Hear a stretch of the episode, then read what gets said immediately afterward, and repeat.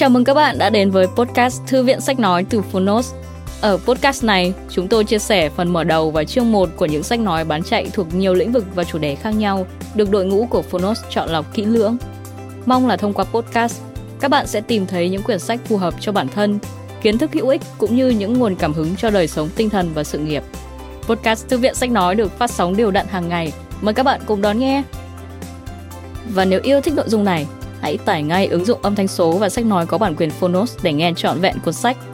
Ngoài ra, Phonos còn sở hữu hàng ngàn nội dung hấp dẫn khác như tóm tắt sách, ebook, thiền, chuyện thiếu nhi, chuyện ngủ, nhạc chủ đề, vân vân. Còn bây giờ, hãy cùng lắng nghe chương 1 của cuốn sách hôm nay nhé!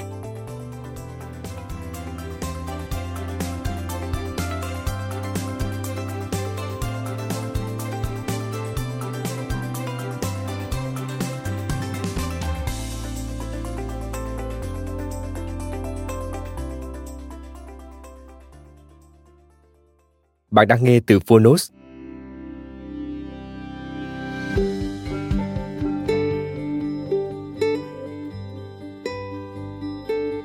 Hôn nhân chân kinh, Đọc kỹ trước khi kết hôn Tác giả, Gary Chapman Người dịch, Trung Quý Độc quyền tại Phonos Phiên bản sách nói được chuyển thể từ sách in, theo hợp tác bản quyền giữa Phonos với công ty cổ phần sách Thái Hà.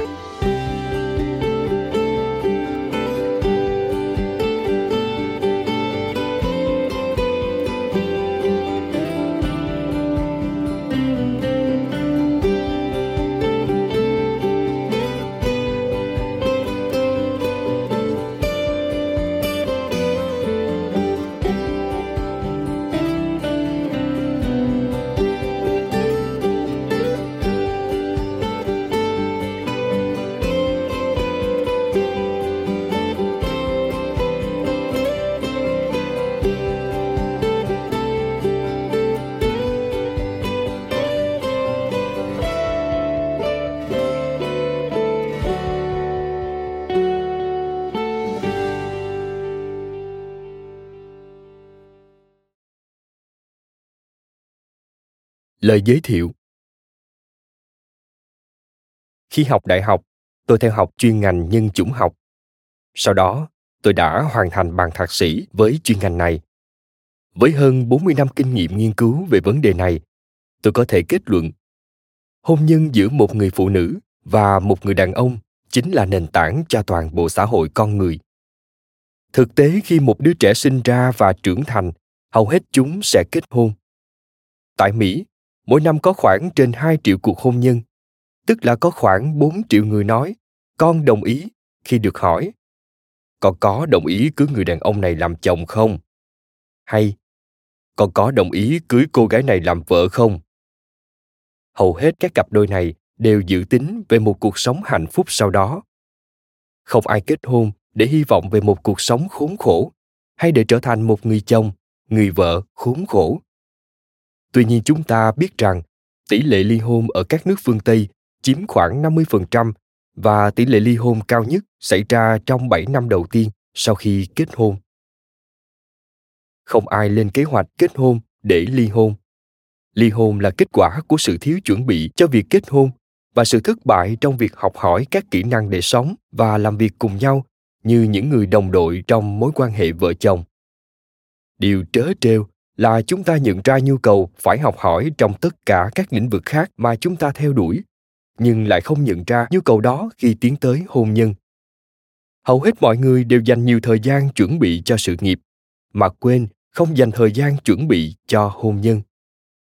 Do đó, không có gì đáng ngạc nhiên khi thấy mọi người thành công trong sự nghiệp hơn là việc theo đuổi những mục tiêu của một cuộc hôn nhân hạnh phúc quyết định kết hôn sẽ ảnh hưởng đến cuộc sống của một người sâu sắc hơn bất kỳ quyết định nào khác trong cuộc đời. Tuy nhiên, mọi người vẫn tiếp tục bước chân vào hôn nhân mà chuẩn bị rất ít hoặc không có sự chuẩn bị nào cho một cuộc hôn nhân hạnh phúc. Thực tế, rất nhiều cặp đôi chỉ tập trung chuẩn bị cho lễ cưới, chứ không hề có sự chuẩn bị cho hôn nhân. Lễ cưới chỉ kéo dài vài giờ, trong khi hôn nhân, chúng ta hy vọng sẽ kéo dài suốt phần đời còn lại đây không phải là cuốn sách lên kế hoạch cho một đám cưới đây là cuốn sách lên kế hoạch để bạn có một cuộc hôn nhân hạnh phúc. Tôi đã dành 35 năm trong cuộc đời làm tư vấn của mình để làm việc với các cặp vợ chồng mà giấc mơ về một cuộc hôn nhân hạnh phúc của họ đã bị vỡ vụn trong thế giới thực của đống bát địa bẩn, tập hóa đơn chưa thanh toán, kế hoạch xáo trộn và tiếng khóc của trẻ con. Sau nhiều tháng tư vấn, rất nhiều cặp vợ chồng đã tìm thấy một cuộc hôn nhân tốt hơn. Tôi rất vui vì điều đó. Tôi chắc rằng, nếu các cặp đôi dành thời gian để chuẩn bị kỹ hơn về hôn nhân, thì họ sẽ tránh được các cuộc tranh cãi không đáng có. Đó là lý do tại sao tôi viết cuốn sách này. Tôi muốn các bạn học hỏi được từ sai lầm của họ. Điều đó sẽ ít đau đớn hơn là học hỏi từ chính sai lầm của mình. Tôi muốn bạn có được một cuộc hôn nhân mà cả hai vợ chồng cùng thấy hạnh phúc, yêu thương và hỗ trợ nhau, đúng như bạn hình dung. Tuy nhiên, tôi có thể cam đoan rằng bạn sẽ không thể có được một cuộc hôn nhân như thế chỉ vì bạn đã kết hôn muốn có được một cuộc hôn nhân như mong muốn bạn phải dành thời gian khám phá và thực hành những chỉ dẫn về hôn nhân đã được minh chứng trong thực tế nếu bạn chưa hẹn hò và chưa có ý định kết hôn thì cuốn sách này sẽ là bản kế hoạch chi tiết để bạn tiến bước trên con đường từ độc thân đến hôn nhân. Với những cặp đôi đang hẹn hò nhưng chưa kết hôn, cuốn sách sẽ giúp bạn đưa ra quyết định sáng suốt khi nào nên chính thức kết hôn.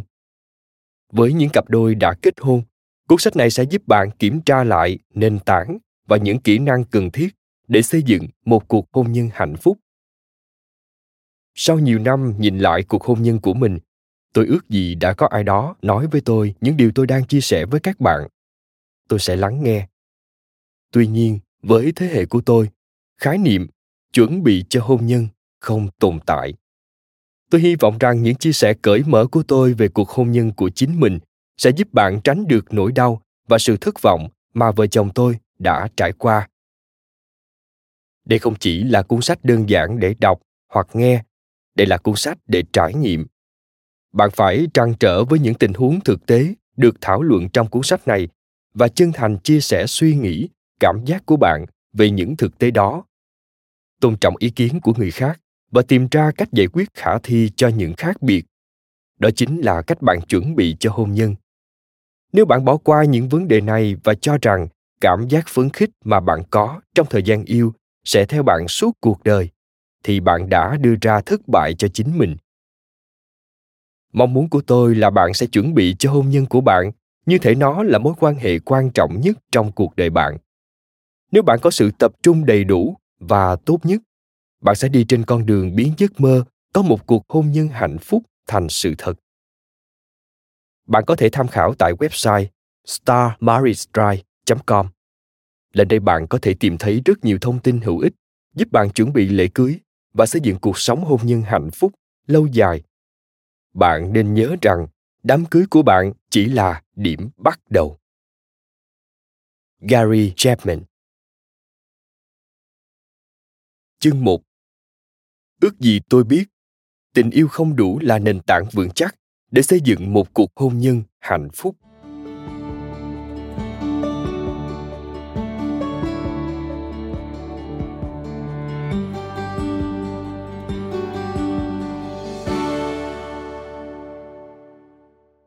Điều này lẽ ra tôi phải biết ngay từ đầu, nhưng tôi đã bỏ qua nó. Tôi chưa từng đọc một cuốn sách nào viết về hôn nhân, nên thật sự là tôi chưa được chuẩn bị kỹ cho tất cả việc này. Tôi chỉ biết rằng những cảm giác mà tôi có với caroline, tôi chưa từng có với bất kỳ cô gái nào khác. Khi chúng tôi hôn nhau, tôi thấy mình giống như ở thiên đường. Tôi hồi hộp mỗi khi gặp nàng. Tôi thích mọi thứ của nàng. Tôi thích cách nàng nhìn cách nàng nói, cách nàng đi, và đặc biệt tôi bị hút hồn bởi đôi mắt nâu của nàng.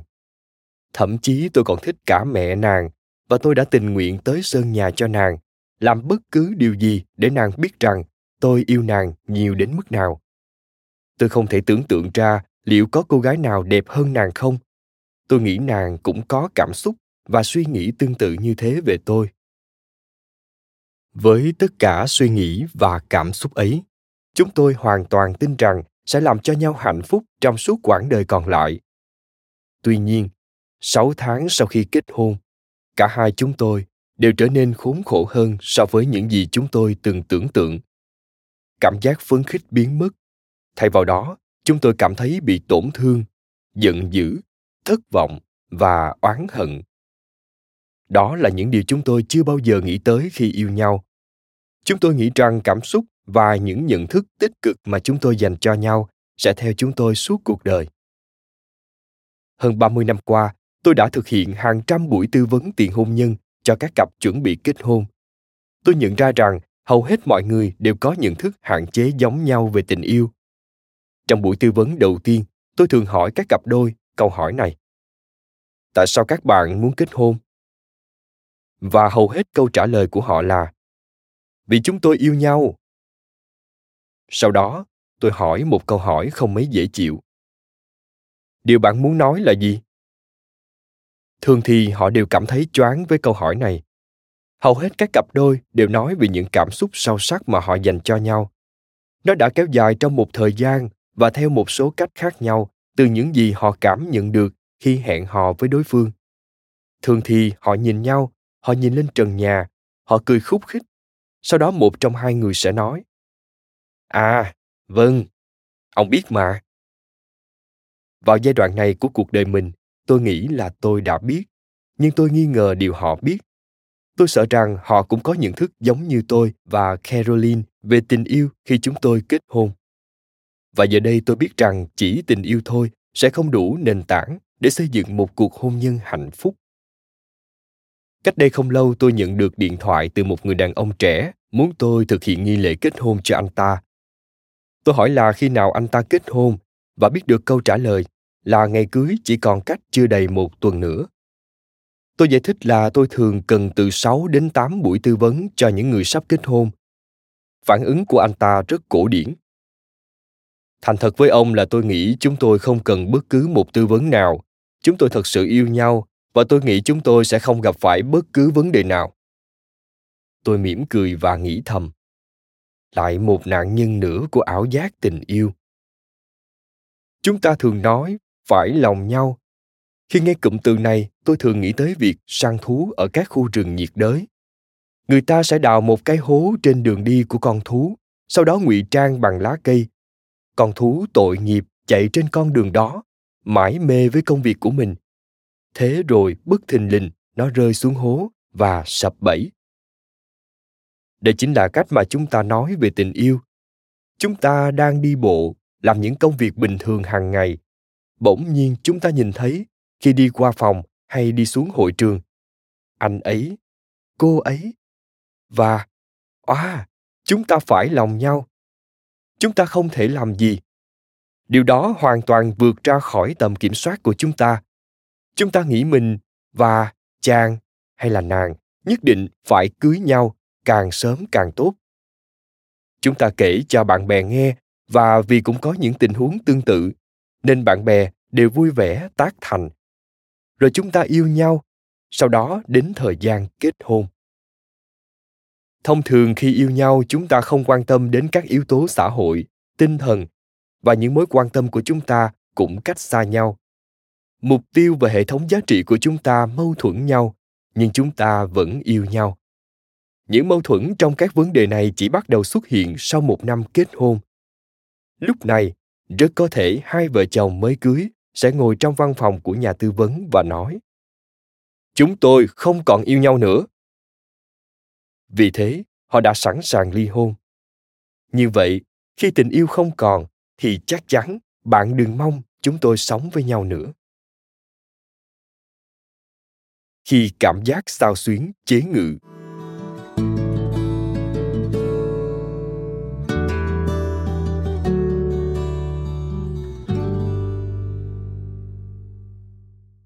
tôi có một từ khác để diễn tả những trải nghiệm cảm xúc được nhắc đến ở trên, đó là sao xuyến. Sao xuyến là những cảm giác ấm áp, nôn nao mà chúng ta có với người khác giới. Chính cảm xúc sao xuyến đó thúc đẩy chúng ta đi ra ngoài chỉ để ăn một cái bánh hamburger cùng chàng hay là cùng nàng. Đôi khi chúng ta mất cảm giác sao xuyến ngay từ buổi hẹn hò đầu tiên. Chỉ đơn giản chúng ta thấy có điều gì đó ở họ đã làm tắt ngớm cảm xúc của chúng ta. Lần sau, họ mời ta đi ăn bánh hamburger. Ta từ chối vì không thấy đói. Tuy nhiên, trong mối quan hệ khác, càng ở cùng nhau thì chúng ta càng thấy sao xuyến. Chúng ta nghĩ về họ cả ngày lẫn đêm. Mọi suy nghĩ và ám ảnh của chúng ta đều liên quan đến họ. Chúng ta thấy họ là người thú vị nhất, đẹp nhất mà ta từng gặp. Chúng ta muốn ở bên họ mọi lúc, mọi nơi chúng ta mơ ước được chia sẻ phần đời còn lại của mình với họ để làm cho nhau hạnh phúc. Xin đừng hiểu lầm tôi. Tôi nghĩ cảm giác sao xuyến rất quan trọng. Chúng rất thật, và tôi trân trọng những cảm xúc đó. Nhưng chúng không phải là nền tảng cho một cuộc hôn nhân hạnh phúc. Tất nhiên, tôi không nghĩ rằng cặp đôi nào đó nên kết hôn với nhau mà không có cảm xúc xốn sang này. Bởi những cung bậc cảm xúc đó là điều rất quan trọng trong tình yêu và hôn nhân nó giống như một quả dâu tây được trang trí trên món kem sundae. đề. Nhưng bạn không thể có một món kem sundae với chỉ dâu tây. Trong cuốn sách này, tôi sẽ lần lượt đưa ra rất nhiều yếu tố khác được coi là nền tảng cần thiết trong việc quyết định đi đến hôn nhân. Nói thêm, kem sundae là món kem thường được phủ ở trên bằng siro, dâu tây. Tên của nó được đặt tên theo ngày đầu tiên loại kem này xuất hiện, chủ nhật ngày 3 tháng 4 năm 1892. Sunday là gọi chệt của Sunday, chủ nhật. Quay lại nội dung chính. Tình yêu là một trải nghiệm cảm xúc và ám ảnh. Tuy nhiên, cảm xúc rồi sẽ dần thay đổi và nỗi ám ảnh thì sẽ mờ dần. Nghiên cứu đã chỉ ra rằng tuổi thọ trung bình của nỗi ám ảnh tình yêu là 2 năm. Một số trường hợp có thể dài hơn, còn một số ít trường hợp ngắn hơn, nhưng trung bình là 2 năm. Khi những cảm giác sao xuyến của chúng ta dần mất đi, thì những khía cạnh mà chúng ta đã coi thường khi chúng ta còn đang trong giai đoạn phấn khích bắt đầu trở thành những vấn đề quan trọng. Những khác biệt bắt đầu xuất hiện và chúng ta thường tranh cãi với người mà trước đây chúng ta nghĩ là rất hoàn hảo. Giờ đây chúng ta khám phá ra rằng bản thân tình yêu không đủ trở thành nền tảng cho một cuộc hôn nhân hạnh phúc nếu bạn đang trong giai đoạn hẹn hò và có thể dự tính về một cuộc hôn nhân, tôi khuyên bạn nên đọc hoặc nghe phần phụ lục của cuốn sách này. Tôi tin rằng mục đích chính của hẹn hò là để biết về nhau và để kiểm tra những nền tảng cơ bản, thể chất, tinh thần, xã hội, cảm xúc, trí tuệ cho một cuộc hôn nhân. Chỉ bạn mới có thể đưa ra quyết định khôn ngoan, kết hôn hay không kết hôn những câu hỏi trong phần bài tập ở phần phụ lục sẽ giúp bạn thảo luận về những nền tảng cơ bản này thảo luận một Trên thang điểm từ 0 đến 10, bạn hãy chấm điểm mức độ sao xuyến của bạn với người bạn đang hẹn hò. 2. Nếu tuổi thọ trung bình của cảm giác sao xuyến là 2 năm, thì bạn mong đợi cảm giác sao xuyến của bạn với người ấy sẽ kéo dài bao lâu? 3. Trong các khía cạnh sau, bạn khám phá ra khả năng tương thích của các bạn ở mức độ nào? Đối đáp thông minh, kiểm soát cảm xúc, mối quan tâm xã hội, hòa hợp về mặt đời sống tâm linh, các giá trị chung. 4. Nếu bạn muốn tìm hiểu những khía cạnh này đầy đủ hơn, bạn có thể sử dụng những câu hỏi trong phần phụ lục phát triển mối quan hệ hẹn hò lành mạnh. Cảm ơn các bạn vì đã lắng nghe podcast Thư viện Sách Nói. Podcast này được sản xuất bởi Phonos, ứng dụng âm thanh số và sách nói có bản quyền dành cho người Việt. Hẹn gặp lại các bạn ở những tập tiếp theo.